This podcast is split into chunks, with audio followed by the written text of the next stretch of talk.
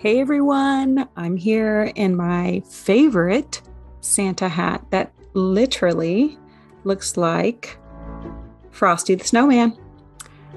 So today is day 22 of our 25 days, 25 ways of um, having a better Christmas morning.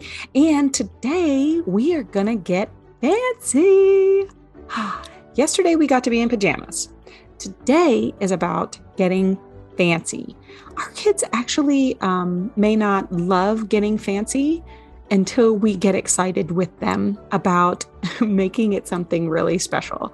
So, my uh, challenge for us today is to get fancy with them and have their favorite snack uh, can be right after school, or if your kids are already out of school by this point, uh, then maybe have it be an afternoon uh, or evening, whatever works for you.